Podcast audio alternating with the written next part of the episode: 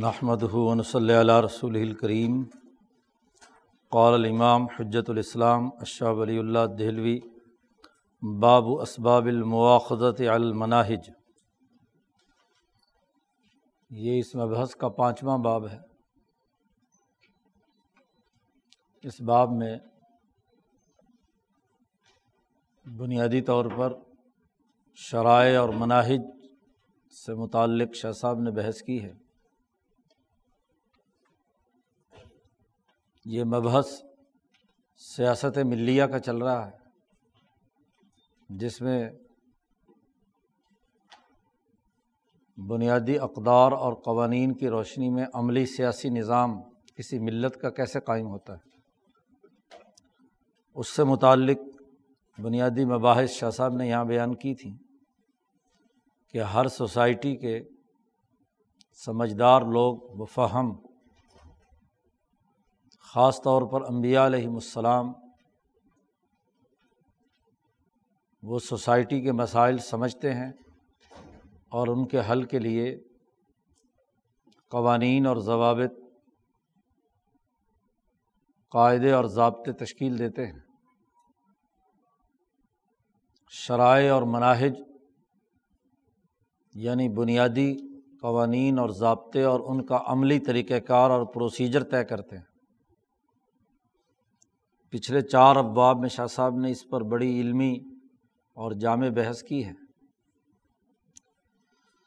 اب اس باب میں اس حوالے سے بحث ہے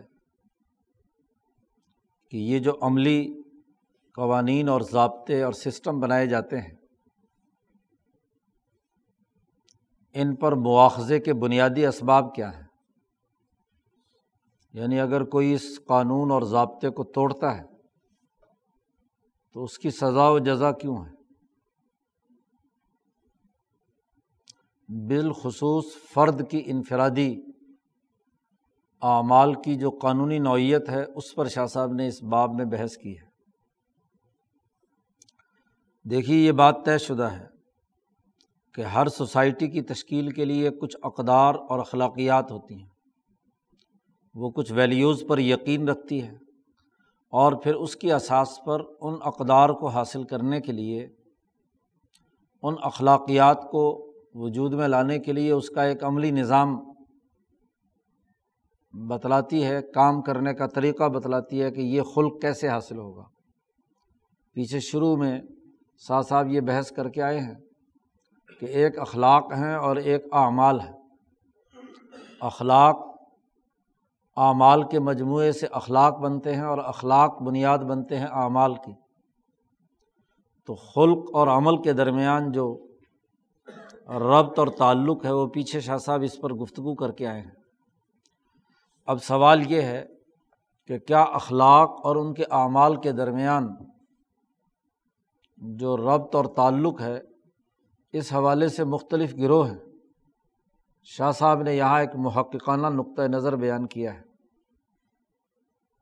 کچھ لوگ کہتے ہیں کہ محض اخلاق ضروری ہیں، وہ اگر پائے جائیں تو کافی ہیں۔ عمل نہ بھی کیا جائے تو تب بھی کوئی مسئلہ نہیں۔ کچھ لوگ کہتے ہیں کہ اعمال ہی سب کچھ ہے عمل ہونا چاہیے، خلق ہو یا نہ ہو۔ تو دونوں کے دو انتہائی نقطۂ نظر ہیں۔ شاہ صاحب نے ایک متوازن محققین علمائے ربانیین کا نقطۂ نظر یہاں اس باب میں پیش کیا ہے۔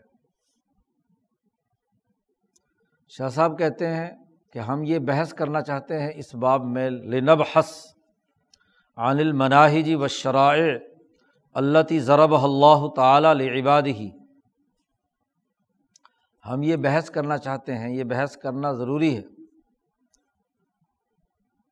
کہ شرائع اور مناہج اصول دین یا حکمت البر والاسم، اس کی سزا و جزا کا تذکرہ تو پیچھے شاہ صاحب کر چکے ہیں۔ کہ حکمت البر والاسم کے مطابق مثلاً چار بنیادی اخلاق تھے۔ تہارت اخبات، سماحت اور عدالت۔ ان کو خلاف ورزی کرنے کے نتیجے میں سزا ہے اور ان کو پورا کرنے کے نتیجے میں کیا انعام ہے؟ تو وہ اخلاق و ملکات ہیں۔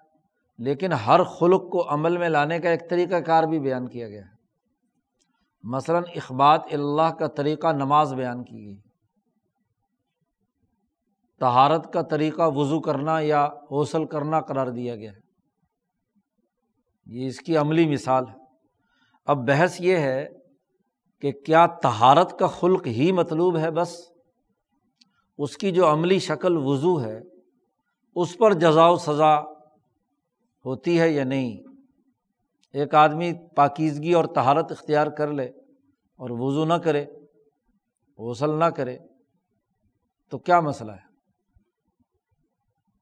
وہ اخبات اللہ دل میں اللہ کی بڑی قدر اور عظمت اور خوشو و خضو اور ہر وقت مراقبے اور تصبیح میں رہے، لیکن عملاً نماز ادا نہیں کرتا۔ تو کیا نماز کے چھوڑنے پر کوئی مواخذہ ہوگا؟ یہ ہے بنیادی سوال۔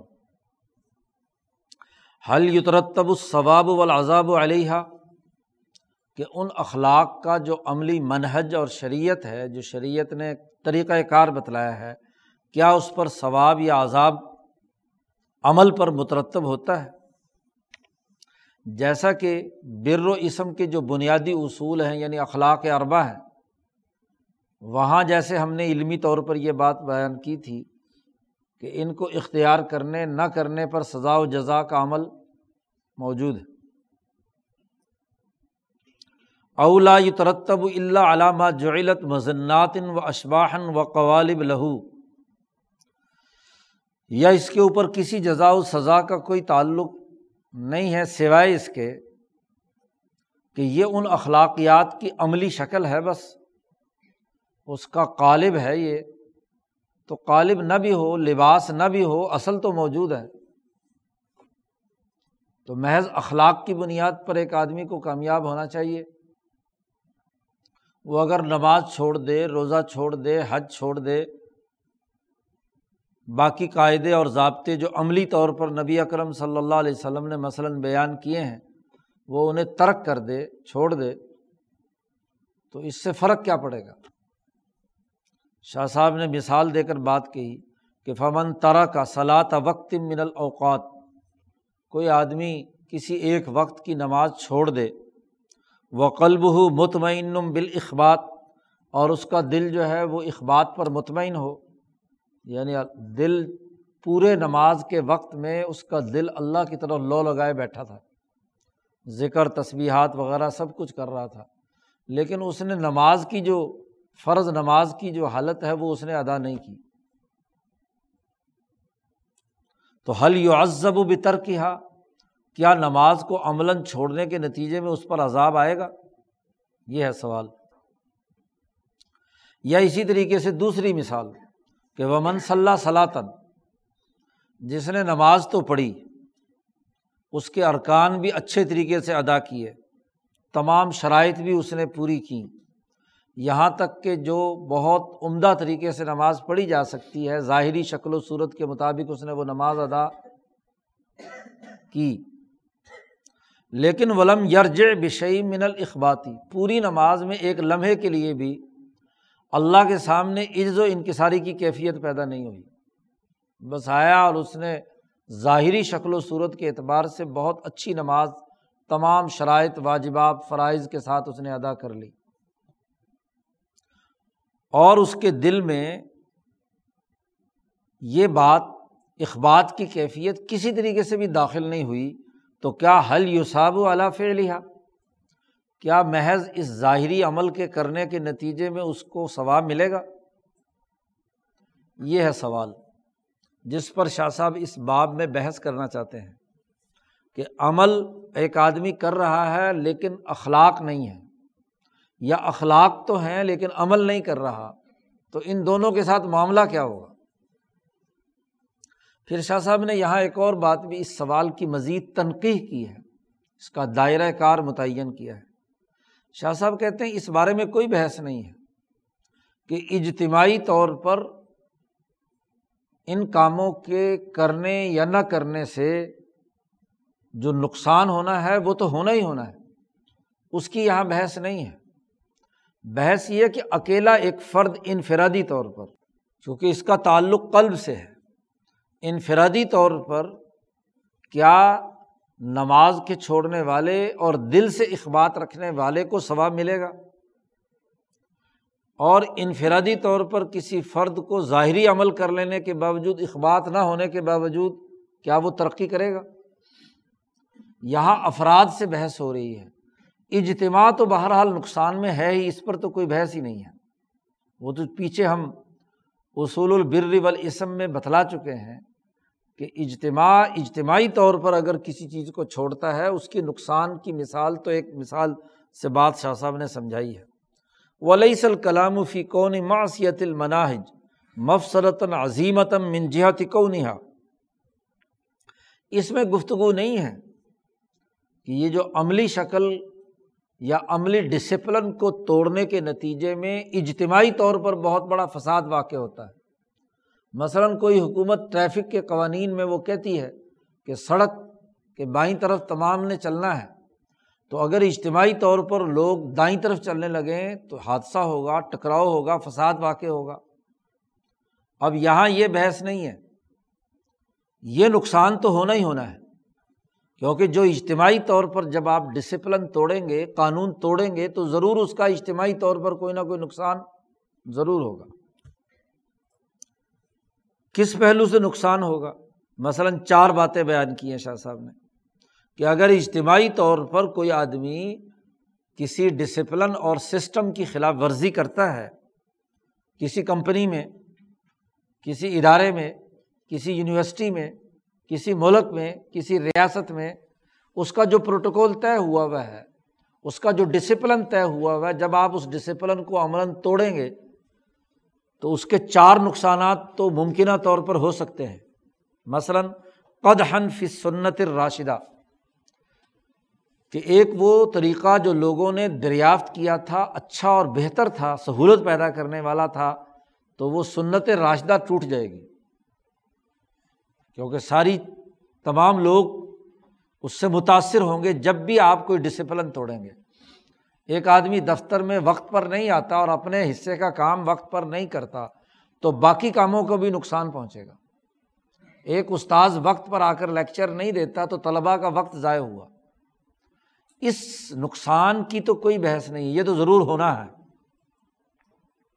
ایسے ہی وہ فتح بابل اسم اسی طرح اگر لوگ روزانہ ڈسپلن توڑنے لگیں تو پھر سسٹم توڑنے کا دروازہ کھلے گا۔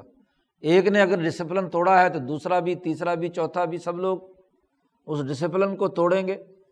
تو یہ نقصان تو ہونا ہے۔ دو، تیسرا یہ کہ وغشن بن نسبت الا جماعت المسلمین جب آپ کسی عملی سسٹم کو توڑتے ہیں تو دراصل جو بھی اجتماعیت ہے ہاں جی اس کی نسبت سے آپ غیر ذمہ دارانہ رویہ اختیار کر رہے ہیں۔ بدیانتی کا ارتکاب کر رہے ہیں اپنی اس اجتماعیت کے ساتھ۔ جو وقت آپ نے کسی یونیورسٹی کو دیا ہے، کسی ادارے کو دیا ہے، کسی فیکٹری میں کام کے لیے دیا ہے، آپ وہ وقت اس کام کے لیے خرچ نہیں کر رہے تو دراصل وہاں کیا ہے؟ جو وہ اجتماعیت ہے اس کو توڑ رہے ہیں، اس کے خلاف آپ کارکردگی کا مظاہرہ کر رہے ہیں۔ اور چوتھی چیز یہ کہ وہ ضرحی بل مدینتی بل اقلیم کہ اس اجتماعیت کو توڑنے کے نتیجے میں اگر وہ کسی محلے کی سطح کی بات ہے تو محلے کا سسٹم تو ٹوٹے گا۔ اور اگر کسی ریاست اور مملکت کی سطح کی بات ہے تو وہ ملک کا نظم و نسق ٹوٹے گا۔ اور اگر کسی بین الاقوامی سطح پر کسی بر اعظم کی بات ہے، اقلیم کی بات ہے، تو وہ ٹوٹے گا۔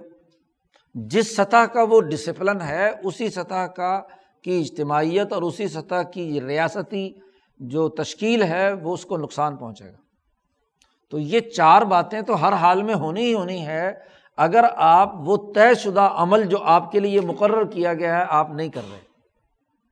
یعنی جو منہج اور شریعت کسی بھی سسٹم نے انسانوں کے لیے متعین کی ہے کہ یہ یہ عمل کرنا ہے، آپ کو اور آپ وہ نہ کریں تو اجتماعی طور پر تو نقصان ہونا ہے، وہ تو چار پہلو سے ہر حال میں ہونا ہے۔ یہ ہمارے اس باب میں زیر بحث نہیں ہے۔ یہ تو بڑی کامن سینس کی بات ہے کہ ضرور ہر حال میں ڈسپلن کو توڑنے کے اجتماعی نقصانات ہیں۔ اس کی مثال ایسے ہی ہے، جیسا کہ مثلاً سیلاب آ رہا ہے اور سیلاب کے آگے کسی بستی کو بچانے کے لیے بند باندھا گیا تھا۔ کوئی بند باندھا گیا تھا تاکہ سیلاب بستی میں داخل نہ ہو۔ بے منزلتی سیلن، جیسے سیلاب کے سدہ مجرا ہو کہ جس کو بند باندھ کر روکا گیا تھا لمسلحت المدینہ۔ کسی ملک، کسی شہر کو بچانے کے لیے ایک بند باندھا گیا کہ سیلاب آ کر شہر کو نقصان نہ پہنچائے۔ اب فجا اور رجول ایک آدمی آ گیا۔ اس نے آ کر رات کو خفیہ طور پر اس بند کے اندر سوراخ کر دیا۔ وہ نقب صد و نجا بنفسی خود بند پر کھڑا ہوا ہے، خود محفوظ ہے۔ ذاتی طور پر تو وہ محفوظ ہو گیا، لیکن اس نے سوراخ کر کے پوری بستی کو ڈبو دیا۔ تو جیسے ڈسپلن وہی ہے جو کسی کمپنی میں، کسی ادارے میں، کسی ریاست میں ہاں جی کسی ڈسپلن میں کام کر رہا تھا اس نے وہ ڈسپلن توڑا تو خود تو شاید وہ بچ رہا ہے، لیکن وہ اس اجتماعیت کو تو توڑ رہا ہے جیسے بند توڑنے والا پورے شہر کو ڈبو رہا ہے۔ اپنے تئیں وہ یہ سمجھتا ہے کہ میں خود تو محفوظ ہو گیا، میں تو سیلاب کی زد میں نہیں آیا کیونکہ میں بند پہ کھڑا ہوں۔ اور باقی لوگوں کو اس نے نقصان پہنچایا، اس کے اس انفرادی عمل نے اجتماع کو۔ وہ اہلا کا اہل مدینتی ہی اس نے اپنے ہی شہر کے لوگوں کو ڈبو دیا، ہلاک کر دیا۔ اس سے بحث نہیں ہے، کیونکہ یہ اجتماعی نقصان تو بہرحال جب بھی فرد کسی انتظامی ڈسپلن کو توڑتا ہے، کسی قاعدے قانون کی خلاف ورزی کرتا ہے، تو یہ نقصان تو بہرحال ہونا ہی ہونا ہے۔ بحث یہ ہے جو یہاں اس باب میں ولاکن الکلام ہوں کلام یہاں پر اس بارے میں ہے کہ فیما یرج و الا نفس ہی کیا اس کی روح، اس کا نفس اس انفرادی طور پر عمل نہ کرنے کے نتیجے میں، کیا اس ڈسپلن کو توڑنے کے نتیجے میں وہ جرم اس کے نفس کا بھی احاطہ کر لیتا ہے؟ اور اگر وہ کرے تو کیا نیکی اس کے نفس کے ساتھ وابستہ ہوتی ہے؟ انفرادی طور پر اس کے قلب کی حالت درست ہوتی ہے یا خراب ہوتی ہے، سزا یا جزا کا وہ مستحق ہے یا نہیں؟ سوال یہ ہے۔ باقی اجتماعی طور پر جو نقصان کا معاملہ ہے وہ تو واضح ہے۔ تو جب سوال کا دائرۂ کار متعین ہو گیا کہ ایک اخلاق یا اقدار ہے اور ایک عملی سسٹم، منہج اور شریعت یا عملی نظام ہے، اعمال ہے، ہر خلق یا قدر کا ایک عملی شکل ضرور ہوتی ہے۔ تہارت کی ایک عملی شکل ہے۔ اخبات کی ایک عملی شکل ہے۔ اسی طریقے سے سماہت کی ایک عملی شکل ہے۔ عفت، عصمت وغیرہ وغیرہ۔ عدالت کی ایک عملی شکل ہے۔ تو یہ عملی شکل اپنے خلق کے ساتھ وابستہ ہے۔ تو کیا محض خلق کافی ہے اور عملی شکل ضروری نہیں ہے؟ یا عمل ضروری ہے اور خلق کی ضرورت نہیں ہے؟ تو شاہ صاحب نے کہا اس حوالے سے تین بنیادی نقطہ نظر ہیں۔ فضح اہل المل قاتبتاً الا انہا۔ تمام ملتوں والے لوگ، اجماعی طور پر تمام ملتوں کے لوگ ذہاب اہل الملل قاتبتاً الا انہا توجب الصوابہ ولازابہ بنفسا کہ یہ جو عملی شکل ہے یہ کرنے یا نہ کرنے کے نتیجے میں ثواب و عذاب ضرور ہوگا۔ یہ تمام کے یہاں ہیں؟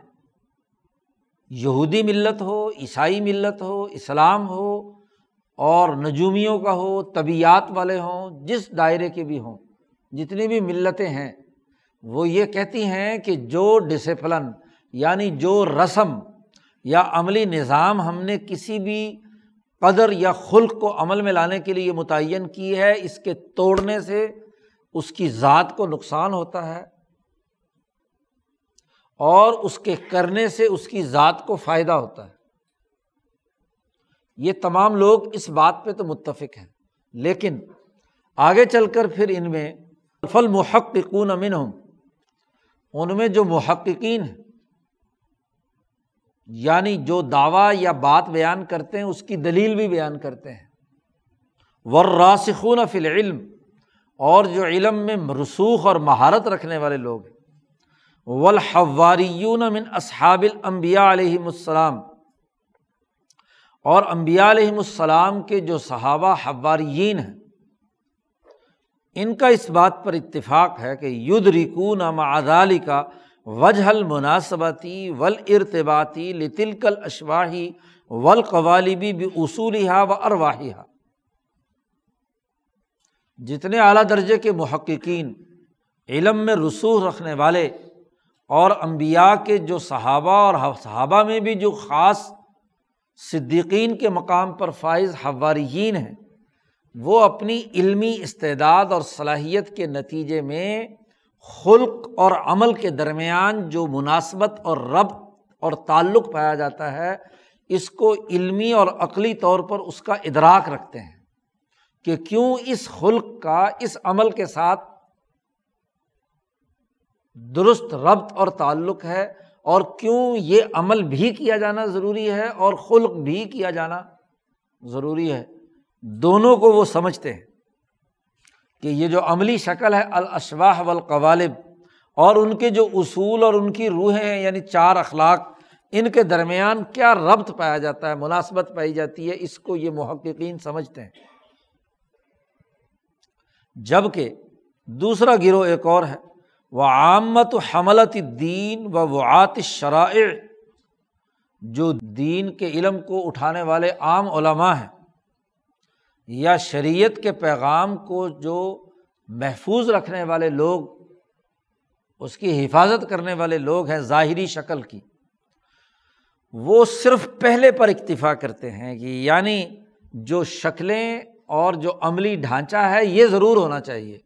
اس لیے ان کے تمام مسائل اور فتووں کا مدار اس پر ہوتا ہے کہ ظاہری شکل اس نے اختیار کی ہے یا نہیں نماز کی۔ مثلاً روزے کی ظاہری شکل اختیار کی ہے یا نہیں؟ حج کی، اسی طریقے سے باقی اخلاق کی۔ ظاہری شکل پر زور دیتے ہیں عام علماء اور شریعت کے جو محافظین، شریعت کی حفاظت کرنے والے لوگ۔ اور ایک تیسرا طبقہ ہے وضاحب فلاسفت الاسلام اسلام کے جو فلسفی ہیں، خواہ وہ عام صوفیہ ہوں یا متکلمین جو فلسفے کی بحث کرتے ہیں، فلسفہ یونان سے جو متاثرین ہیں، وہ یہ کہتے ہیں کہ عذاب و ثواب کا تعلق اخلاق یعنی صفات نفسانیہ کے ساتھ ہے، اقدار کے ساتھ ہے کہ خلق ہے تو ثواب ملے گا اور اگر خلق نہیں ہے تو ثواب نہیں ملے گا۔ تو ثواب و عذاب کا تعلق اخلاق و اقدار یا اصول کے ساتھ ہے۔ ول اخلاق المتشبہ بزیر روح اور اخلاق جو ہے وہ روح کے دامن کے ساتھ وابستہ ہوتے ہیں۔ اس کی جو عملی شکلیں بتلائی گئی ہیں، میں انما ذکیرہ قوالب ہا و اشباہ ان اخلاق و اقدار کی جو عملی شکلیں اور اس کا جو قالب اور ڈھانچہ بتلایا گیا ہے، شریعت کا، یہ صرف ان اخلاق کو سمجھانے کے لیے ہے۔ یہ اتنا لازمی اور ضروری نہیں ہے۔ عام علماء شریعت کی ظاہر پر زور دیتے ہیں اور اخلاقیات کو نظر انداز کر دیتے ہیں۔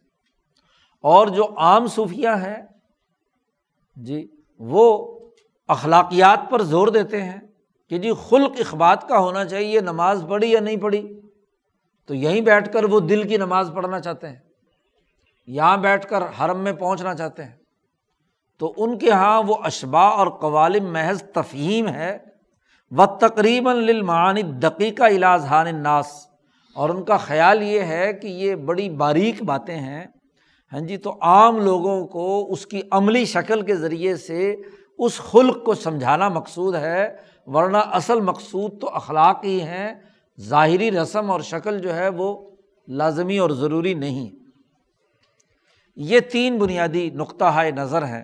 شاہ صاحب کہتے ہیں حاضہ تحریر المقام علی مشرب القوم یہ وہ مقام ہے جہاں قوم کی مختلف مشارب کے تناظر میں گفتگو کرنا مقصود ہے۔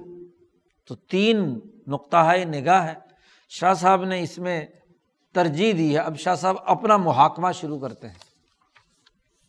اقولو، میں کہتا ہوں، ان تینوں سے ہٹ کر یا تینوں میں سے جو پہلا نقطۂ نظر ہے، اس کے مزید دلائل اور اس بات کو سمجھا رہے ہیں۔ محققین کا جو نقطۂ نظر ہے۔ شاہ صاحب کہتے ہیں، والحق۔ حق بات یہ ہے کہ ما ذہب الہ المحققون امن اہل الملل۔ تمام ملتوں کے جو محققین ہیں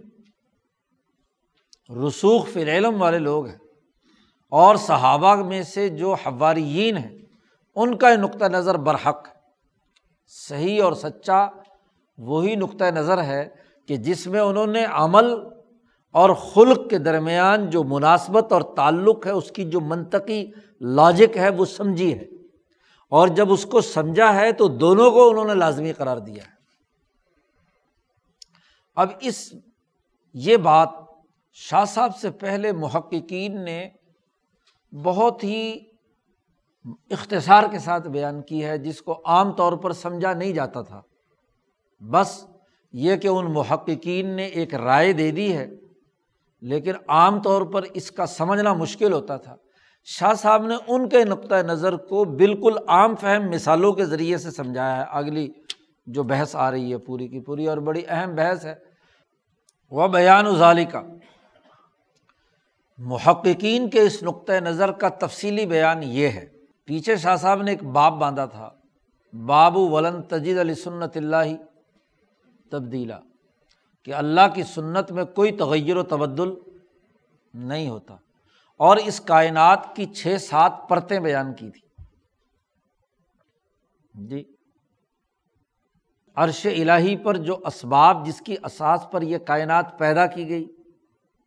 پھر اگلے مرحلے میں کیا ہے؟ اگلا درجہ، پھر عالم مثال، پھر مالا اعلیٰ، پھر نبی اور پھر اس انسان۔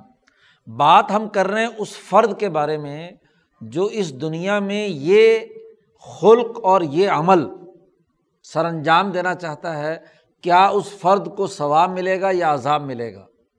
اس فرد تک، فرد کا ساتواں درجہ ہے۔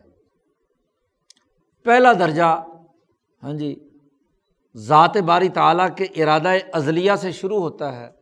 تو وہاں ایک بحث کی تھی، وجود ازلی، وجود مثالی، وجود عرشی، پھر آگے وجود روحانی، پھر اس کا وجود عرضی، اور پھر ایک وجود تشبیہی۔ یہ بحث پیچھے ہو چکی ہے۔ اگر وہ بحث یاد ہے تو یہ بات سمجھ میں آئے گی۔ شاہ صاحب نے کہا، یہ جو شرائع یعنی کسی بھی خلق کی جو عملی شکلیں دین میں متعین ہوئی ہیں، نبی اکرم صلی اللہ علیہ وسلم کے دین اسلام میں جو متعین ہوئی ہیں، یہ ویسی نہیں ہے جیسے دنیا بھر کے باقی مذاہب کی عملی شکلیں ہوتی ہیں۔ ان کے درمیان بڑا گہرا ربط اور تعلق ہے اور آج سے نہیں ہے، ازل سے ہے۔ مثلاً تہارت کے خلق میں اور نماز کی عملی شکل میں آپس میں ایک ایسا ربط اور تعلق ہے جو ازل سے چلا آ رہا ہے۔ اور اس کے بھی بہت سے اسباب ہیں، بہت سی اس کے تقاضے ہیں۔ اس کائنات کی ساخت کا عمل ہے، اس دور کی قوم کے وجود میں آنے کی ضروریات اور تقاضے ہیں۔ ان پہلوؤں سے تہارت کی عملی شکل، غسل اور وضو کی وہ نوعیت ہے جو محمد مصطفیٰ صلی اللہ علیہ وسلم نے بیان کی۔ خلاصے کے طور پر بات عرض کر رہا ہوں۔ یا اخبات کی عملی شکل وہ ہے جو نماز کی صورت میں بیان کی۔ یا سماحت کی عملی شکل وہ ہے جس کے معیارات خود نبی اکرم صلی اللہ علیہ وسلم نے عفت، عصمت، صبر، استقامت، حریت وغیرہ وغیرہ کی صورت میں ظاہر کی ہے اور عدالت کی عملی شکل وہ ہے جو محمد مصطفیٰ صلی اللہ علیہ وسلم نے ریاست مدینہ کی تشکیل میں جو عدل و انصاف کا ملکہ کا مظاہرہ کیا، جس سے قومی اور بین الاقوامی نظام قائم ہوا، یہ عملی شکل اور یہ عدالت کا ملکہ ایک دوسرے کے ساتھ ازل سے مربوط چلے آ رہے ہیں۔ شاہ صاحب نے کہا کہ اس کے سات مرحلے ہیں۔ اس کا پہلا مرحلہ، ان شرائع لہا معداتن و اسبابن تو شخ و ترج ہو بعض محتملات ہا بازن یہ جتنی بھی شرائع، خاص طور پر دین اسلام کی شرائع جو محمد مصطفیٰ صلی اللہ علیہ وسلم پر آئی ہیں، ان تمام کی کچھ بنیادی علتیں ہیں۔ معدات یعنی ایسی علت جو اس کائنات کے وجود میں آنے سے پہلے بھی موجود تھیں۔ کچھ علل سابقہ ہیں، کچھ اسباب ہیں۔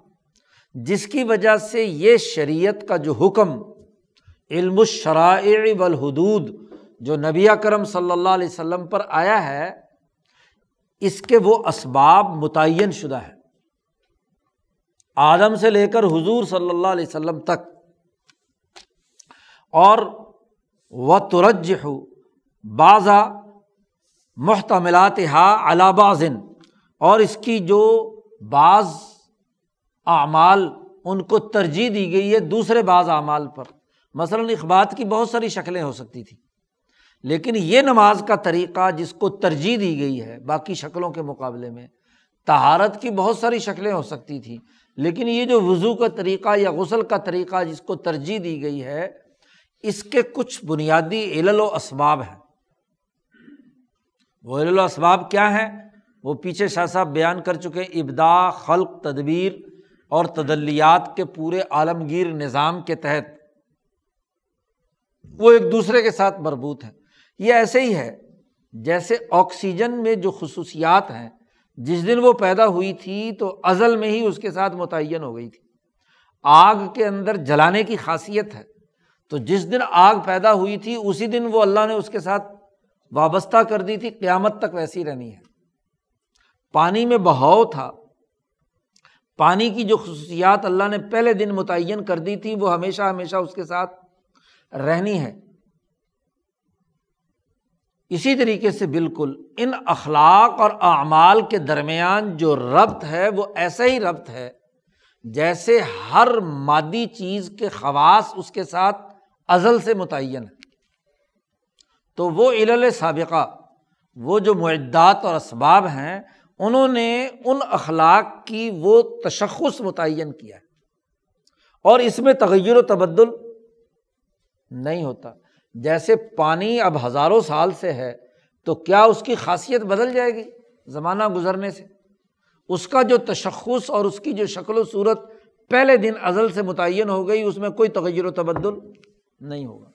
اسی طریقے سے یہ اخلاق اور ان کی جو عملی شرائع ہیں ان کے درمیان جو ربط اور تعلق پایا جاتا ہے، وہ ان خواص کی تاثیر ہے، ان اخلاق کی عملی شکل ہے۔ وہ آپس میں ایک دوسرے کے ساتھ بندی ہوئی آگے چند مثالوں سے بات مزید سمجھائیں گے شاہ صاحب۔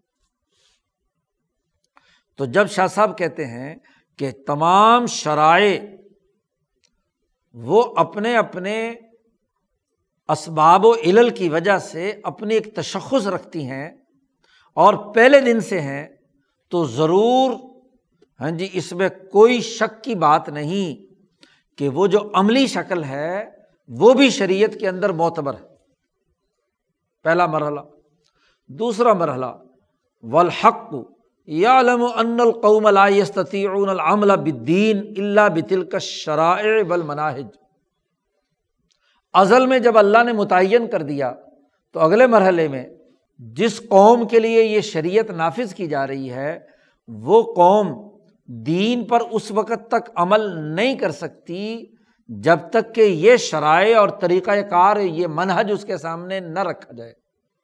دیکھو، کوئی بھی حکومت جب یا پارلیمنٹ کوئی پروسیجر طے کرتی ہے کسی بھی کام کرنے کا تو قانون کی جو روح یا ویلیو تھی، جو اس کے پیش نظر تھی، جو مطلوب ہوتی ہے آئین سازوں کو، قانون سازوں کو، وہ یہ سمجھتے ہیں کہ قوم کی صلاحیت اور استعداد ایسی ہے کہ اس کے، اس پروسیجر کو طے کیے بغیر یہ روح حاصل نہیں ہو سکتی، یہ مقصد حاصل نہیں ہو سکتا جس کے لیے قانون بنایا گیا۔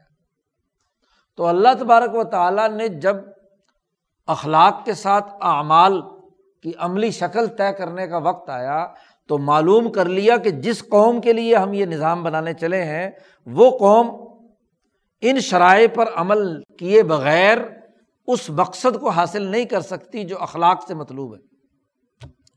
اور وہ عالم حق تبارک و تعالیٰ نے یہ بات بھی معلوم کر لی کہ نہ حاضل اوضاع، یہ جو خاص وضع قطع ہے، شکل ہے، روزے کی، نماز کی وضو کی، مثلاً، یا حج کی، یہ اللہ تلیق و انتقون علیہم، جو بہت ہی مناسب ہے کہ یہ لوگ اس پر عمل کریں۔ تو فتن دریجو فی عنایت الحق بالقومی ازلن تو ازل سے ہی اس قوم کے ساتھ اللہ کی مہربانی متعین ہوگی کہ جب بھی یہ قوم وجود میں آئے گی دنیا میں، تو اس کے لیے یہ شریعت یا یہ عمل ہوگا۔ دوسرا مرحلہ تیسرا مرحلہ یہ کہ سم لما تہیا عالم لی فیضانی سور شرائع جب یہ کائنات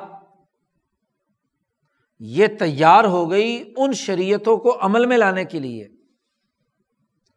تو وہ ایجادی شخوصی حل مثالیہ اور ان کے مثالی تشخصات کے وجود میں لانے کا وقت آیا۔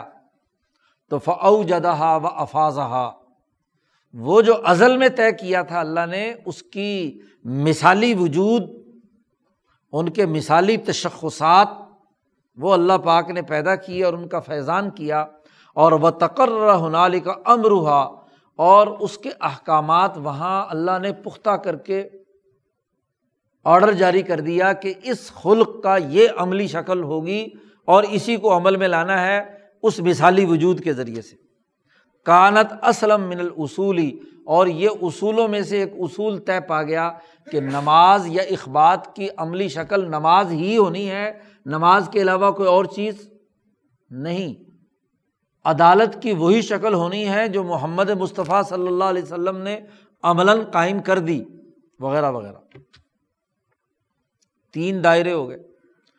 جب عالم مثال میں، عالم ازل میں اور ذات باری تعالیٰ کے ارادے میں تینوں دائروں میں جب یہ چیز ہو گئی تو سم لما فتح اللہ اعلیٰ حاضل علم اللہ نے اپنا یہ علم جب مالا اعلیٰ میں اتارا، اس کی تفصیل پیچھے مالا اعلیٰ کی آگ گزر چکی ہے، تو جب یہ وہاں اللہ نے اتارا وہ الحمہم اور ان پر الہام کیا کہ ان المزنات قائمت المقام الاصول، یہ جو اخلاق اربا ہیں، بنیادی اثاثی اصول ہیں، ان کے قائم مقام یہ یہ عملی شکلیں ہیں، نماز روز حج وغیرہ وغیرہ کی سماہت کی اور عدالت کی اور تہارت کی۔ وہ انہا اشباہ ہوا و تماثیل ہوا اور یہ ان کے عملی شکلیں ہیں اور ان کی تمثال ہیں، مثالی وجود رکھتی ہیں۔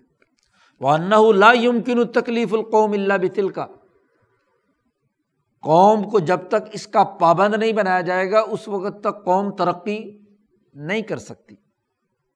تو حاصل فی حضیرت القدس اجماع ما علا انہا۔ تو حضیرت القدس میں اس بات پر اجماع ہو گیا کہ اس خلق کا یہ عملی منحج ہے طریقۂ کار ہے۔ اس خلق کا یہ ہے، اس خلق کا یہ ہے۔ اس کو مثال سے چار مثالوں سے سمجھاتے ہیں شاہ صاحب۔ شاہ صاحب کہتے ذرا اپنے دماغ پر زور دو۔ آپ زبان سے لفظ بولتے ہیں۔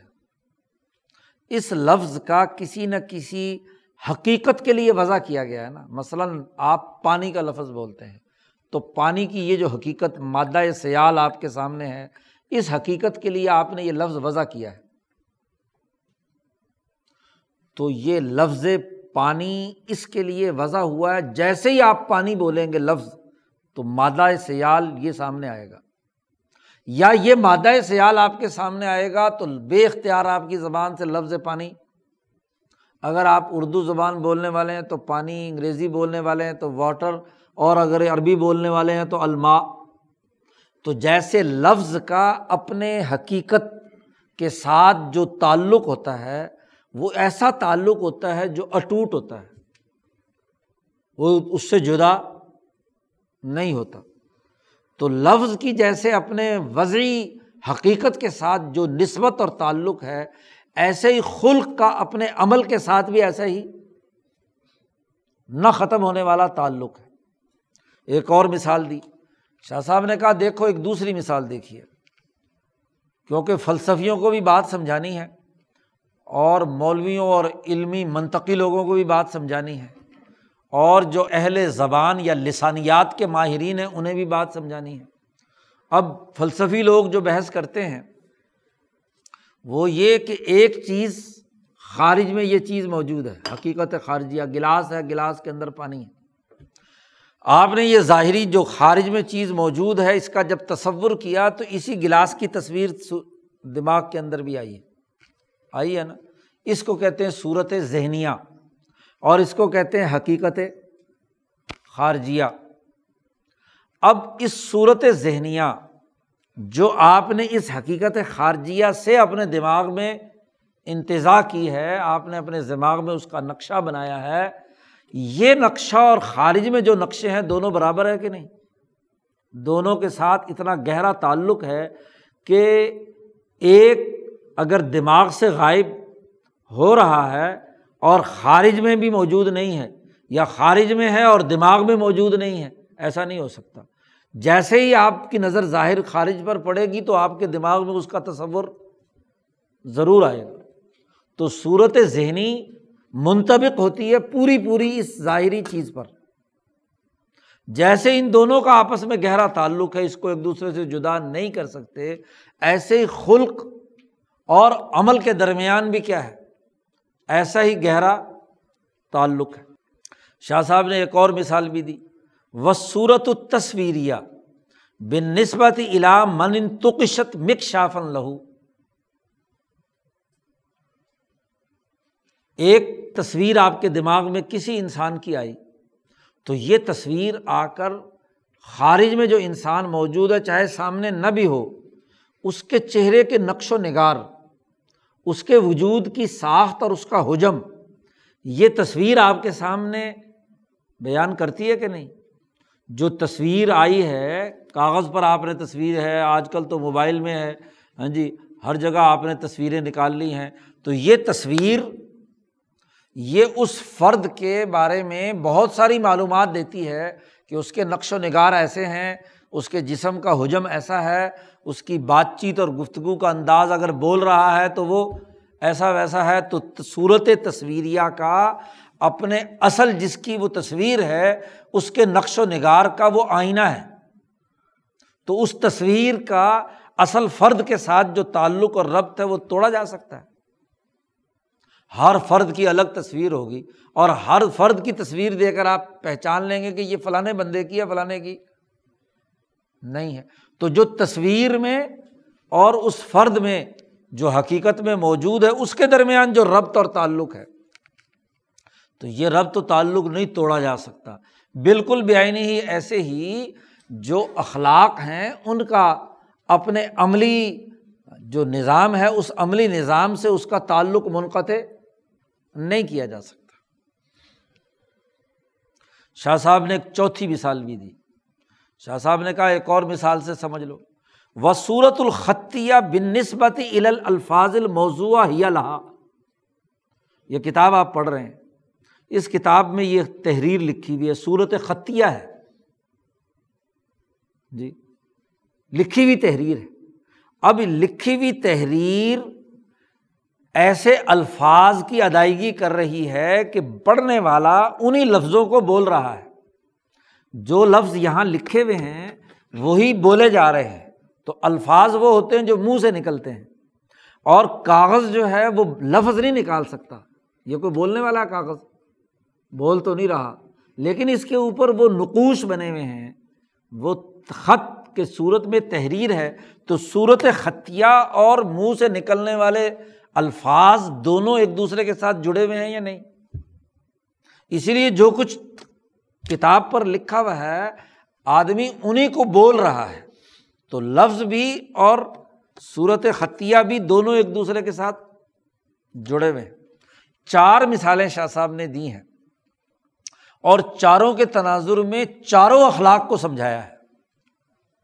یہ شاہ صاحب نقطہ نکالتے ہیں، بات سمجھانے کی کوشش کرتے ہیں۔ تہارت اخبات ہاں جی اسی طریقے سے سماہت اور عدالت چاروں چیزوں کو چار مثالوں سے سمجھا رہے ہیں کہ جیسے یہ ایک دوسرے کے ساتھ جڑی ہوئی ہیں، تو حضیرت القدس میں یہ چار اخلاق ان کے جو عملی شکلیں یا منحج یا اس کا جو علم و شرائع ہے، وہ اسی طرح متعین ہو گیا جیسے لفظ اپنی حقیقت، جیسے صورت ذہنی، صورت خارجیہ پر، جیسے صورت تصویری اس فرد کی تصویر اس کے فرد پر، جیسے صورت خطی الفاظ کے ساتھ مربوط ہے، ایسے ہی یہ اخلاق اپنے اعمال کے ساتھ کیا ہے، جڑے ہوئے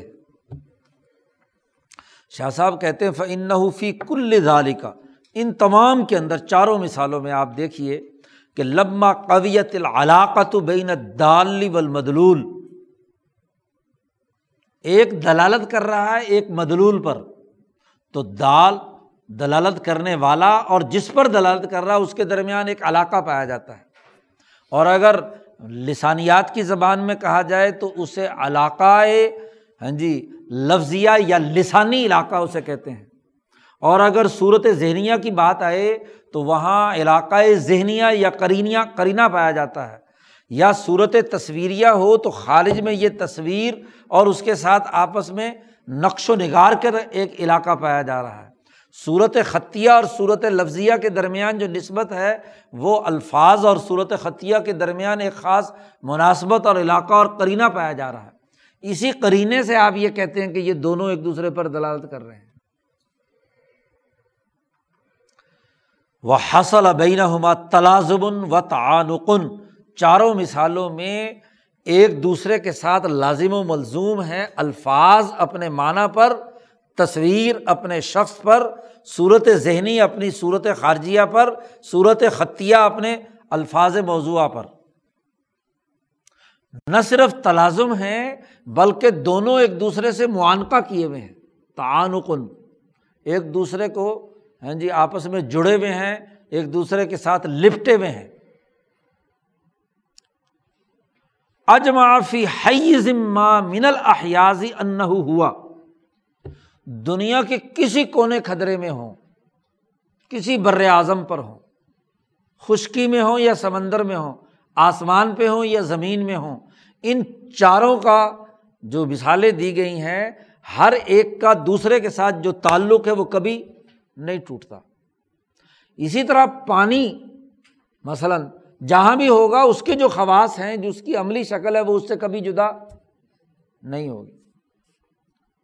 تو شاہ صاحب نے بتلایا کہ جیسے یہ آپس میں جڑے ہوئے ہیں چاروں چیزیں، ایسے ہی حضیرت القدس میں اجماع ہو گیا کہ ان اخلاق اور ان اعمال کے درمیان ایسا تعانق اور تلازم ہے، ایک دوسرے کے ساتھ جڑے ہوئے ہیں کہ ان کو ایک دوسرے سے جدا نہیں کیا جا سکتا۔ چار مرحلے ہو گئے۔ پانچواں مرحلہ وہ ہوا کہ سب ترشہ شب حاضل علم او حقیقت ہو فی مدرکاتی بنی آدم۔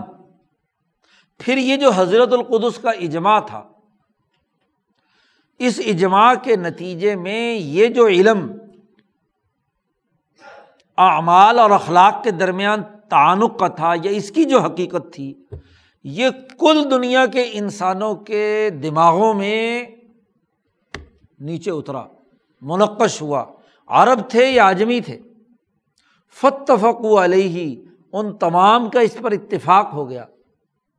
اس لیے آپ دیکھیے کہ تہارت کا خلق اس کی عملی شکل ناقص یا کامل دنیا کے ہر مذہب کے تمام انسانوں میں ہے کہ پانی کے ذریعے سے وہ منہ دھوتا ہے، ہاتھ دھوتا ہے، پاؤں دھوتا ہے، غسل کرتا ہے۔ کوئی دہریے سے دہریا بھی ہو یا مذہبی آدمی ہو یا غیر مذہبی آدمی ہو، جب بھی اسے پاکیزگی کی ضرورت پیش آتی ہے، تو وہ ضرور پانی کے استعمال سے اپنے وجود کو کیا کرتا ہے؟ صاف کرتا ہے، یہودی ہو، ہندو ہو، سکھ ہو ہاں جی عیسائی ہو، مسلمان ہو ہاں جی کوئی کوئی بھی کسی مذہب کا ہو، حتیٰ کہ دہریا بھی ہو، اس کو بھی جب تہارت حاصل کرنی ہوتی ہے تو وہ یہ کام ضرور کرتا ہے۔ اسی طریقے سے جب اس نے کسی دوسرے کے سامنے عجز و انکساری کرنی ہوتی ہے یعنی جب کسی کے سامنے وہ سرنڈر ہوتا ہے، چاہے وہ دہریا ہی کیوں نہ ہو، اس کو وہ نیچر کے سامنے اپنے آپ کو عاجز سمجھتا ہے، جہاں بھی، تو اس پر ایک عجز و انکسار کی کیفیت پیدا ہوتی ہے۔ اس کیفیت میں کیا ہوتا ہے؟ تو یا تو وہاں سرنڈر کر کے سر جھکاتا ہے رقو میں جاتا ہے یا سجدے میں جاتا ہے۔ ایک ہندو ہے، جب بھی وہ کسی رام یا کسی بھی خدا یا برہمن یا برہما کا تصور دماغ میں لاتا ہے، تو ضرور عز و انکساری کا اظہار کرتا ہے۔ ایک عیسائی ہے، جب بھی گاڈ کا تصور اس کے دماغ میں آتا ہے، تو اس کے سامنے وہ اپنا عز و انکساری کا ایک یہودی ہے، وہ اپنے ہاں جی عبادت گھر خانے میں یہی کام سر انجام دیتا ہے۔ اس کا مطلب یہ کہ دنیا کی کل انسانیت میں یہ اخلاق کسی نہ کسی شکل میں ضرور پائے جاتے ہیں۔ اور اس کی تمام تر تفصیلات مولانا قاسم نانوتوی رحمۃ اللہ علیہ نے جی تقریر دل پذیر میں بیان کی ہیں کہ دنیا کا ہر انسان ان چار اخلاق کو کسی نہ کسی شکل میں ضرور کرتا ہے، اس کے دائرۂ ادراک کے اندر یہ بات کسی نہ کسی طریقے سے پائی جاتی ہے۔ اب اس کے درمیان میں شاہ صاحب نے ایک ضمنی فائدہ بیان کیا ہے۔ شاہ صاحب نے کہا کہ یہ تمام دنیا کے انسان کیوں یہ کام کر رہے ہیں؟ اس لیے کہ اس خلق اور اس کی جو عملی شکل ہے، اس کا جو وجود تشبیہی ہے، وہ وہاں عالم مثال میں قائم ہے صورت انسانیت کے ساتھ۔ تو جب صورت انسانیت کے ساتھ قائم ہے تو جہاں جہاں بھی نو انسان پائی جائے گی، وہاں وہاں وہ وجود تشبیہی بھی ضرور پایا جائے گا کسی نہ کسی شکل میں۔ شاہ صاحب کہتے ہیں کہ ہم اس شبہ کو، اس علم کی یہ جو شبہ ہے، بسا اوقات ہم نے اس کا نام وجود شبہی یا حمات وغیرہ میں وجود تشبیہی کا لفظ استعمال کیا ہے۔ پیچھے بھی شاہ صاحب نے یہ اصطلاح استعمال کی تھی۔ وجوہن شبہین لل مدلولی مدلول کا یہ وجود شبہی ہے، اور ورما کا لحاظ الوجودی، بسا اوقات اسی وجود کے بہت عجیب و غریب آثار بھی ظاہر ہوتے ہیں۔ لا تخفا المتب جو اس کا تتبع کرنے والا ہے، پیچھے چلنے والا آدمی ہے، اس کے لیے یہ بات مخفی نہیں ہے۔ مثلاً وقت روح یا فش شرائع بعض ظالقہ ہاں جی ان میں سے بعض چیزوں کی شریعت کے اندر رعایت بھی رکھی گئی ہے۔ مثلاً، زکوٰۃ۔ زکوٰۃ جب کوئی نکالتا ہے کوئی فرد، تو یہ ایک عمل ہے۔ اس عمل کا ایک خاص ربط اور تعلق ہے کہ آپ اپنے باقیہ مال کو پاک کرنے کے لیے وہ نکال رہے ہیں۔ تو نبی کرم صلی اللہ علیہ وسلم کی ایک حدیث میں کہا گیا کہ یہ صدقہ جو ہے، یہ من اوساخل متصدقین زکوٰۃ نکالنے والوں کا میل کچیل ہے۔ اور اسی میل کچیل کے تناظر میں حضور نے فرمایا کہ یہ اہل بیت ہیں، ان کے لیے یہ زکوٰۃ جائز نہیں ہے، وہ میل کچیل نہیں کھا سکتے۔ ہاں جی ان کے لیے پاکیزہ مال تو ہو سکتا ہے، یہ مال ان کے لیے نہیں ہو سکتا۔ اس کا مطلب یہ ہے کہ یہ جو عمل زکوٰۃ ہے، اس کا اس مال کے ساتھ جو زکوٰۃ کے طور پر نکالا گیا ہے، کوئی نہ کوئی لنک اور ربط اور تعلق تو ہے جس کو میل کچیل کہا گیا۔ و سرت شناعت العملی فل اجرا جی جیسا کہ قرآن پاک میں اللہ نے کہا کہ اربوں کا دستور تھا، یہ ظالم لوگ لڑکیوں کو، باندیوں کو کرائے پر، زنا پر چڑھا کر اس کا اجرت کھاتے تھے۔ تو مہر البغ کو نبی اکرم صلی اللہ علیہ وسلم نے کہا کہ یہ زنا کے مشابے ہے۔ یعنی زنا کے عمل کے ذریعے سے جو کوٹھے کی لونڈی یا طوائف سے جو پیسے حاصل کیے گئے ہیں، تو زنا کے اثرات اس دولت کے اندر ضرور آتے ہیں۔ یا کسی بھی پیسے کے لین دین میں کوئی حرام کاری کا ارتکاب ہوا ہے، سود خوری ہوئی ہے، کرپشن ہوئی ہے، لوٹ مار ہوئی ہے، تو اس پیسے پر اس بد عملی کی لانت اٹیچ ہوتی ہے۔ تو چونکہ اس بد عملی کا ایک اثر اس مال پر وجود تشبیہی آ جاتا ہے، تو اس شبہ کی وجہ سے اس کو کیا شریعت میں بھی بعض مقامات پر اس کی رعایت کی گئی ہے۔ اس کا مطلب یہ ہے کہ ہر عمل کا ایک وجود تشبیہ ہے ذنا کا ایک وجود تشبیہ ہے تہارت کا ایک وجود تشبیہ ہے۔ اسی طریقے سے باقی جو اخلاق ہیں، ان کا وجود تشبیہ ہے۔ اور جہاں جہاں وہ وجود تشبیہی پایا جائے گا، وہاں وہاں اس کے اثرات اور نتائج بھی مرتب ہوتے ہیں۔ تو پانچواں مرحلہ اس علم کے اس وجود تشبیہی کا ہے جو انسانی دل و دماغ کے اندر، ان کے دائرہ ہائے ادراک کے اندر منتقل ہوتا ہے۔ چھٹا مرحلہ۔ سم لما بعث نبی صلی اللہ علیہ وسلم۔ اب پانچ مرحلوں میں یہ وجود تشبیہی کے طور پر اخلاق اور اعمال کا ربط بنا تھا۔ وجود ازلی سے لے کر وجود تشبیہی تک۔ اس کے بعد جب نبی اکرم صلی اللہ علیہ وسلم دنیا میں مبوس ہوئے، نبی بنا کر آپ کو بھیجا گیا وہ ادا بھی روح القدس، اور روح القدس سے آپ کی تائید کی گئی و نفی صفی رو ہی اصلاح القوم، اور آپ کی روح مبارکہ میں قوم کی اصلاح کا دائیا پھونکا گیا، اور وہ فتح لی جوہری روح ہی صلی اللہ علیہ وسلم حضور صلی اللہ علیہ وسلم کی روح کے مرکز اور اس کے جوہر کا دروازہ کھولا گیا انسانیت کے فائدے کے لیے اور وہ دروازہ کس چیز کا کھولا گیا؟ فجن واسعن۔ ایک بڑی شاہراہ آپ کی روح کے جوہر میں کھول دی گئی کہ آپ مضبوط ہمت اور طاقت سے شرائع جو مالا اعلیٰ میں متعین ہو چکی ہیں، ان کو دنیا میں نازل کرنے کا دروازہ کھول دیا گیا آپ پر اور وہ علم جو حضیرت القدس میں متعین ہوا تھا، وہ دنیا میں نبی کرم صلی اللہ علیہ وسلم کے سینہ یا تھر پر منتقل ہوا قرآن حکیم کی شکل میں۔ شرائع بھی نازل ہوئیں اور جتنے مثالی تشخصات حضیرت القدس یا مالا اعلیٰ میں موجود تھے، وہ بھی نبی اکرم صلی اللہ علیہ وسلم کے قلب اتھر پر نازل ہوئے۔ اور اس کے نتیجے میں آپ صلی اللہ علیہ وسلم کی بلند ہمت، فعظم ظالی کا اقسا عظیمہ آپ نے انتہا درجے کا عزم اور ارادہ کر کے اللہ سے دعا مانگی اور ودعا للموافقین۔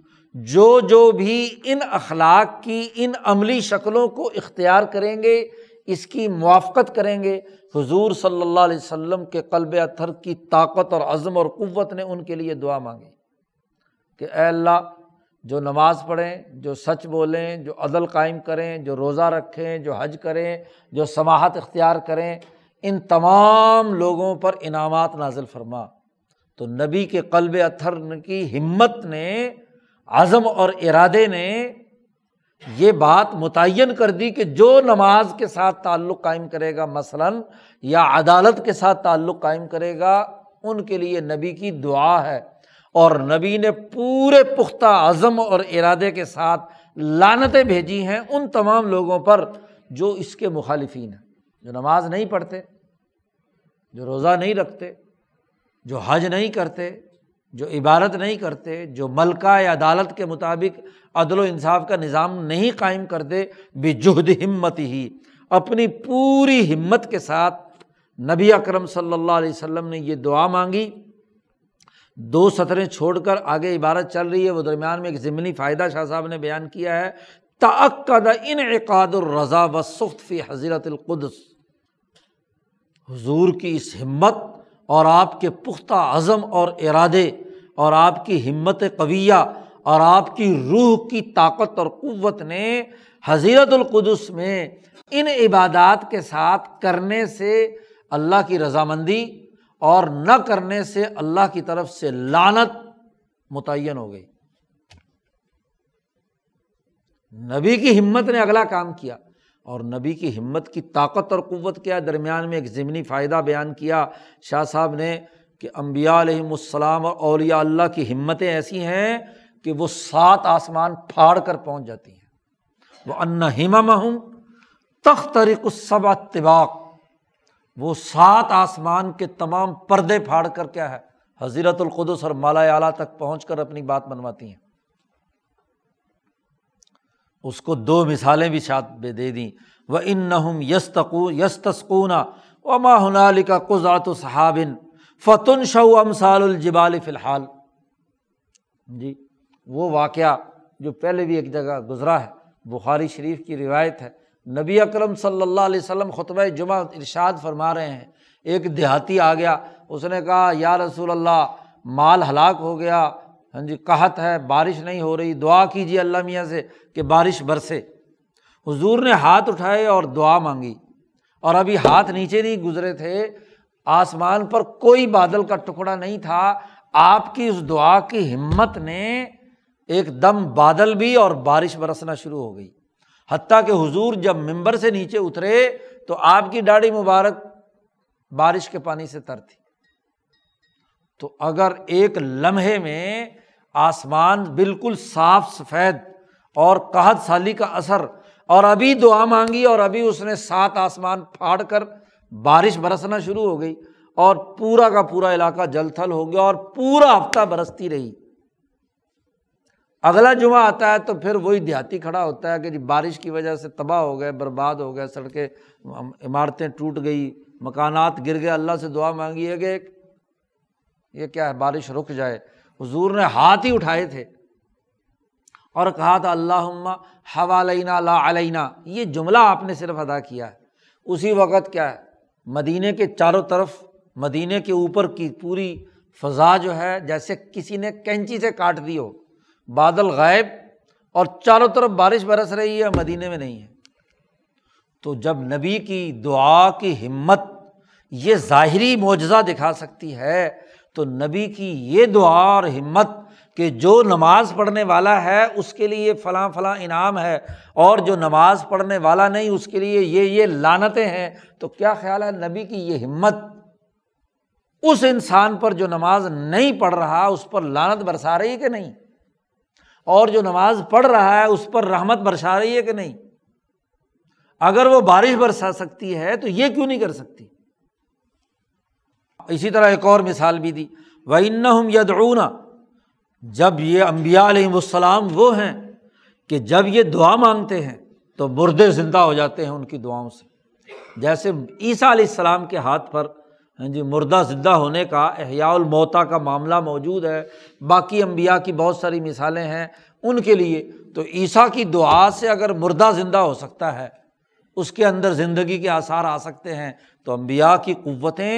ان اونچے درجوں کی ہم اولیا کی ہمتیں وہ سات آسمان پھاڑ کر بھی اپنا نتیجہ پیدا کر سکتی ہیں۔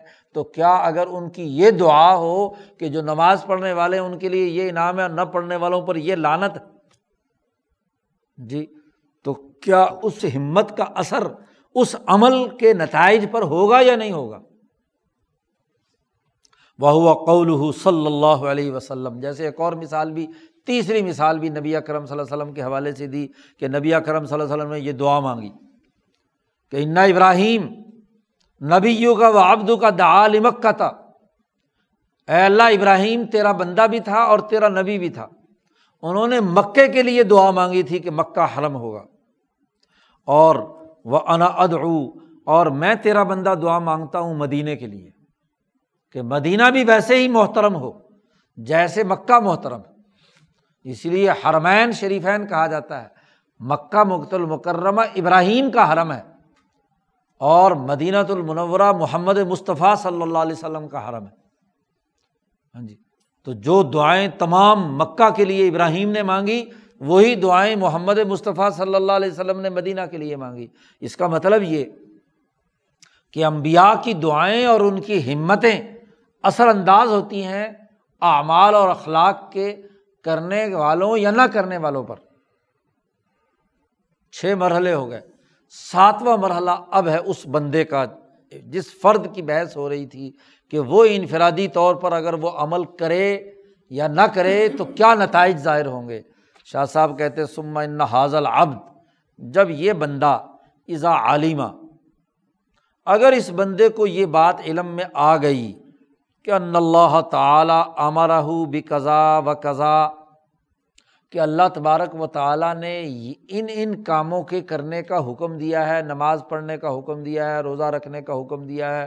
کتبہ علیکم السیام عتم الحج ولمرۃ اللہ عقیم الصلاۃ و آت الزکوٰۃ وغیرہ وغیرہ۔ یہ دلو ہوا اقرب التقوا یہ اللہ نے حکم دیا ہے۔ اگر کسی بندے کو یہ بات معلوم ہے اور اگر کسی بندے کو یہ معلوم ہے کہ الملال اعلیٰ تو عید النبی صلی اللہ علیہ وسلم فیما یا امر و نبی اکرم صلی اللہ علیہ وسلم نے جن باتوں کا حکم دیا ہے یا جن چیزوں سے روکا ہے، اس کی تائید مالا اعلیٰ کی طرف سے بھی ہوئی ہے۔ اور اگر وہ یہ جانتا ہے کہ انا احمال حاضی ول اقدام ذالی کا اجترا اللہ، اگر اس نے نماز چھوڑی اور مثلاً اس کی ضد جو ہاں جی حدث یا قبض کی حالت ہے، اس نے اپنائی تو یہ اللہ کے خلاف عمل کرنے کی جرت اور وہ تفریح تم فی جم بلّہ اور اللہ کی جناب میں یہ بڑی کوتاہی ہے۔ یہ تمام باتیں معلوم ہونے کے بعد وہ بندہ سما اقدم العملی ان قص دن و آمدن پھر اس کے باوجود کہ اللہ نے اس سے روکا محمد صلی اللہ علیہ وسلم نے روکا مالا اعلیٰ نے اس پر لانت برسائی اور یہ پتہ ہے کہ یہ عمل کو نہ کرنے کے نتائج یہ خرابی کی صورت میں ظاہر ہونے ہیں۔ اس کے باوجود کوئی آدمی اپنے قصد اور ارادے سے وہ جرم کا ارتکاب کرتا ہے۔ حالانکہ وہ دیکھ بھی رہا ہے اور مشاہدہ بھی کر رہا ہے، معلوم بھی ہے اسے۔ تو فن ندال یقون اللہ غاشیت عظیمت من الحجب۔ تو ضرور وہ جو حجابات ثلاثہ پیچھے بیان کیے تھے، حجاب تباہ، حجاب رسم یا حجاب سوئے معرفت، ان میں سے کوئی ایک حجاب نے اس کے اوپر پردہ تان رکھا ہے، جس کی وجہ سے وہ عمل نہیں کر رہا۔ اور وہ ان کسار ان تامن لل ملکیتی اور ملکیت کو وہ مکمل طور پر توڑ رہا ہے اور بہیمیت کو کھلا چھوڑ رہا ہے۔ وزار کا یوجب قیام خطیت بن نفس اور یہی ساتوں مرحلے اس انسان کے ساتھ اس جرم کو چپکا دیتے ہیں۔ وہ جرم اور کسب اس کے ساتھ مل جاتا ہے۔ اور ویدا اقدام اعلیٰ عمل شاکن اور اگر مشقت والے اس عمل کو جو اچھا تھا اس نے اختیار کیا، اپنی طبیعت کی خلاف ورزی کی اور یہ عمل کسی ریا کاری کے لیے نہیں کیا لال مراعت الناس، بل تقرب من اللہ اللہ کے تقرب اور اللہ کا قرب حاصل کرنے کے لیے وہ عمل کیا۔ وہ حفظ اعلیٰ مرضیات ہی اور اللہ کی رضامندی کی حفاظت کے لیے اس نے وہ کام کیا۔ تو فن نظال کا لا یقون تو یہ عمل بھی جو ہے، کس وجہ سے ہوا ہے؟ اللہ لغاشیت عظیمت من الحسانی صفت احسان کا کوئی نہ کوئی پردہ ہے جس نے اسے ڈھانپ رکھا ہے کہ یہ اچھا کام کرے۔ اس میں صفت احسان کی کوئی نہ کوئی کیفیت ضرور پائی جاتی ہے اور اس کے اس عمل کے نتیجے میں انکسار ان تام من لل بہیمیتی اس کی بہیمیت اور حیوانیت ٹوٹ رہی ہے۔ وزال کا یوجب، اور یہی چیز لازمی قرار دیتی ہے کہ اس کے نفس کے ساتھ ایک ہسانہ نیکی وابستہ ہو گئی، چپک گئی جا کر۔ تو سات مرحلوں کے تناظر میں یہ بات سمجھائی ہے۔ شاہ صاحب کہتے ہیں جو محققین، راسخون فی العلم، اور جو حوارین من اصحاب الانبیاء ہیں، وہ اعمال اور اخلاق کا ربط ان سار مرحلوں میں مشاہدہ کرتے ہیں۔ ارادہ ازلیہ یا وجود ازلی سے لے کر وجود تشبیہی اور وجود عملی تک کے جتنے بھی مراحل ہیں ان کے درمیان جو ربط ہے، اس ربط کی وجہ سے وہ یہ سمجھتے ہیں کہ اخلاق بھی ضروری اور اعمال بھی ضروری۔ دونوں ایک دوسرے کے ساتھ مربوط ایک دوسرے سے جدا نہیں ہے تو محض عام صوفیوں کا جو نقطۂ نظر ہے کہ محض اخلاق ہونے چاہیے، اعمال کی ضرورت نہیں، وہ بھی درست نہیں۔ اور عام مولویوں اور علماء کا نقطۂ نظر کہ رسم اور ظاہری شکل پوری ہو جائے اور اخلاق کی ضرورت نہیں تو وہ بھی نقطۂ نظر درست نہیں۔ اب یہ بنیادی اصول اس سوال کا جواب دینے کے بعد شاہ صاحب نے تین بنیادی مزید فائدے بیان کیے ہیں اور وہ اسی سے متعلق ہیں۔ شاہ صاحب کہتے ہیں نہ مثلاً، اما منترا کا صلاح وقت من الاوقات۔ اب اگر کسی آدمی نے کسی وقت کی نماز چھوڑ دی، تو ضروری ہے کہ بحث کی جائے فیاجب و یوب حسان لما تارا کہا اس پر بحث کی جائے گی کہ اس نے نماز کیوں چھوڑی۔ اس کا سبب کیا تھا۔ وہ ایوشین حم اللہ ظالی کا کون سی چیز جس نے اس کون سی چیز ہے جس نے اسے ابھارا کہ یہ نماز پڑھنا چھوڑ دے؟ کون سی چیز؟ شاہ صاحب کہتے فن نسیہ بال فرض اس نے نماز اس لیے چھوڑی کہ نماز پڑھنا بھول گیا۔ او نامہ انہا یا سویا رہا، آنکھ نہیں کھلی۔ او جاہلا وجوب یا اس نے نماز اس لیے نہیں پڑھی کہ اس کو معلوم نہیں تھا کہ نماز پڑھنا واجب اور فرض ہے۔ او شغلا انہا بمالا یاجد من بدن یا وہ ایسے کام میں مشغول رہا جو اس نماز سے زیادہ ضروری تھا۔ جیسے غزوہ خندق میں نبی اکرم صلی اللہ علیہ وسلم اس جہاد کے ایسے مرحلے میں تھے کہ آپ نمازیں قضا ہوئیں۔ ہاں جی جاگ بھی رہے تھے، بھولے بھی نہیں تھے۔ ہاں جی آپ کے وجوب کا بھی سب کچھ پتہ تھا، لیکن اس کے باوجود ایک چوتھا مرحلہ یہ پیش آ گیا کہ ایسے ضروری کام میں مشغول ہیں کہ اگر اسے درمیان میں چھوڑ دیا اور نماز میں مشغول ہو گئے تو دشمن حملہ کر کے نقصان زیادہ کر سکتا ہے۔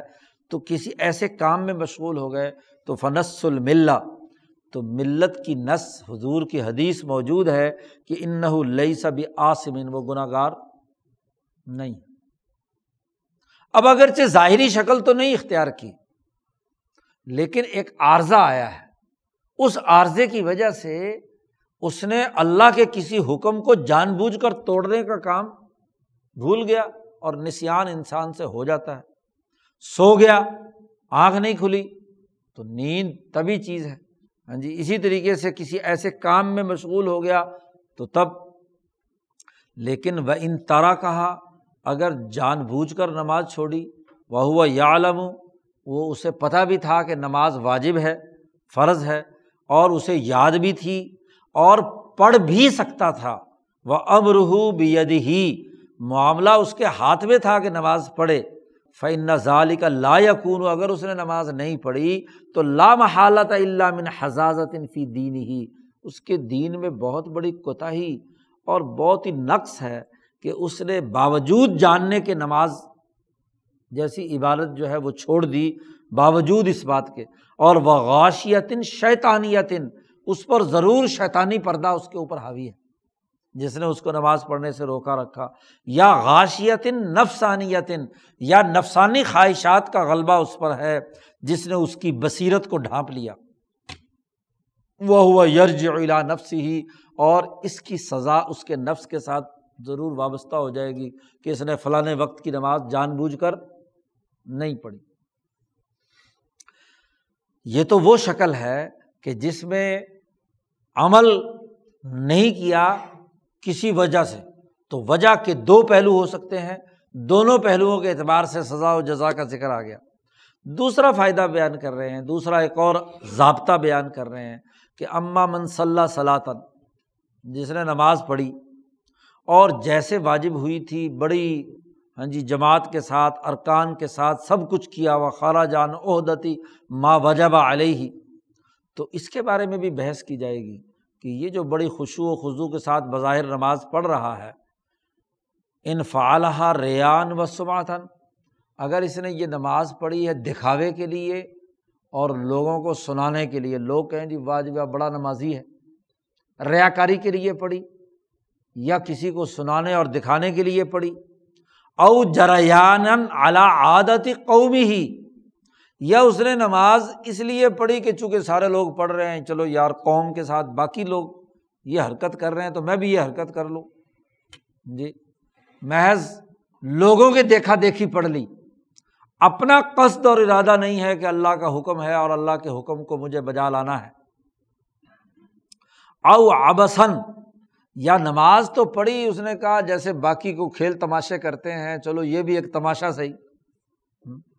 تو اس کو تماشا سمجھ کر ہاں جی نماز اس نے پڑھ لی، تو نس الملہ، تو ملت کی یہ نس اور قانون اور ضابطہ ہے کہ وہ آدمی متی اور فرما بردار نہیں ہے لئی سبھی متعین اور وہ اپنے اس فعل کے حوالے سے یہ نہیں کہا جائے گا کہ اس نے کوئی قابل شمار عمل کیا ہے۔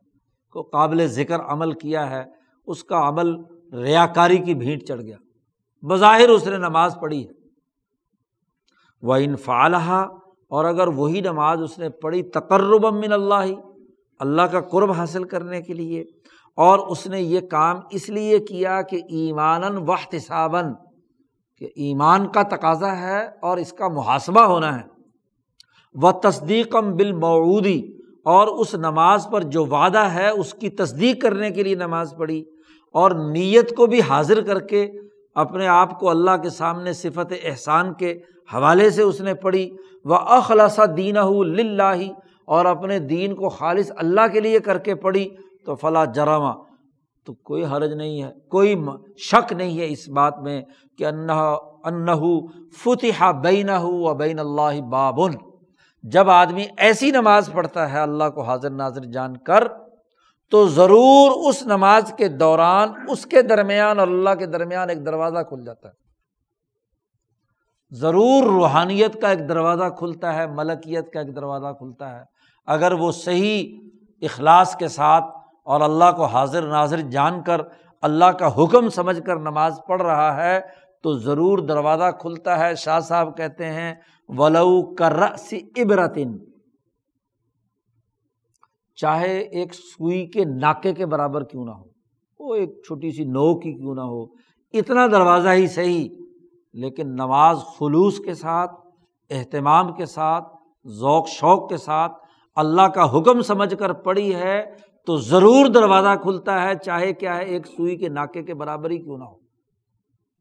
اور اگر غفلت سے ہے، محض ریا کاری ہے تو کوئی دروازہ شروازہ نہیں کھلتا۔ بس رسم ہے جو اس نے پوری کر لی۔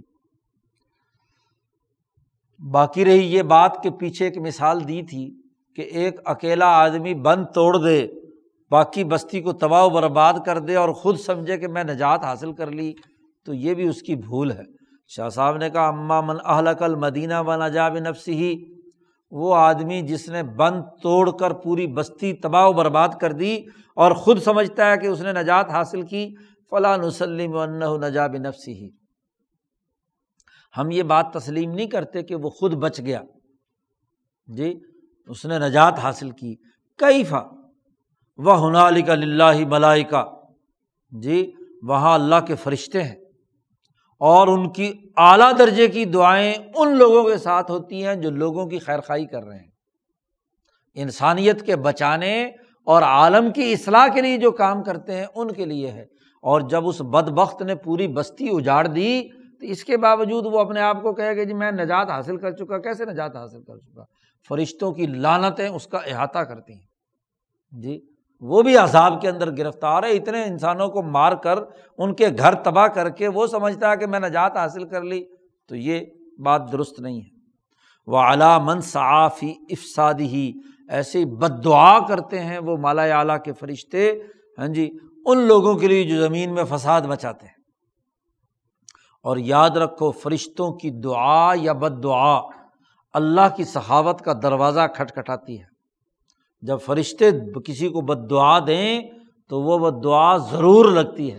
اور جب فرشتے کسی کے لیے دعا کریں تو وہ بھی دعا بھی ضرور لگتی ہے۔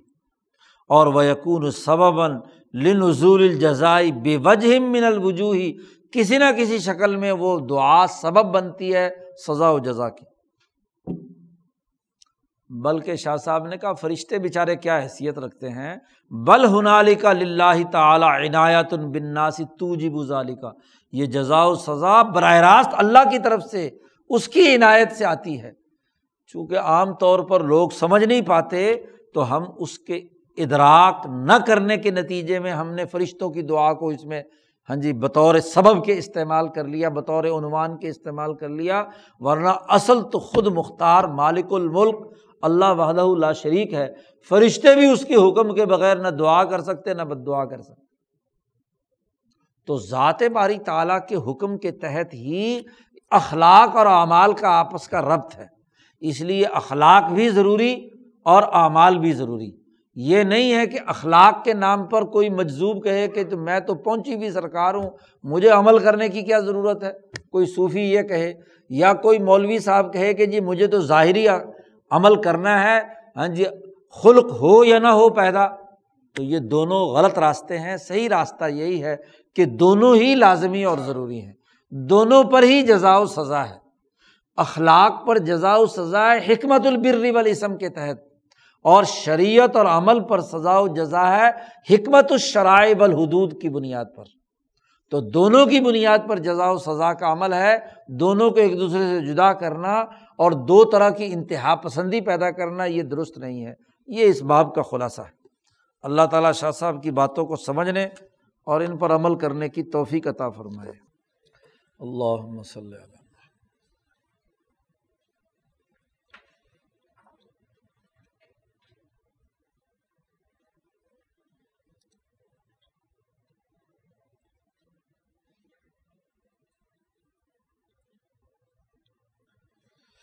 اجمعین رحم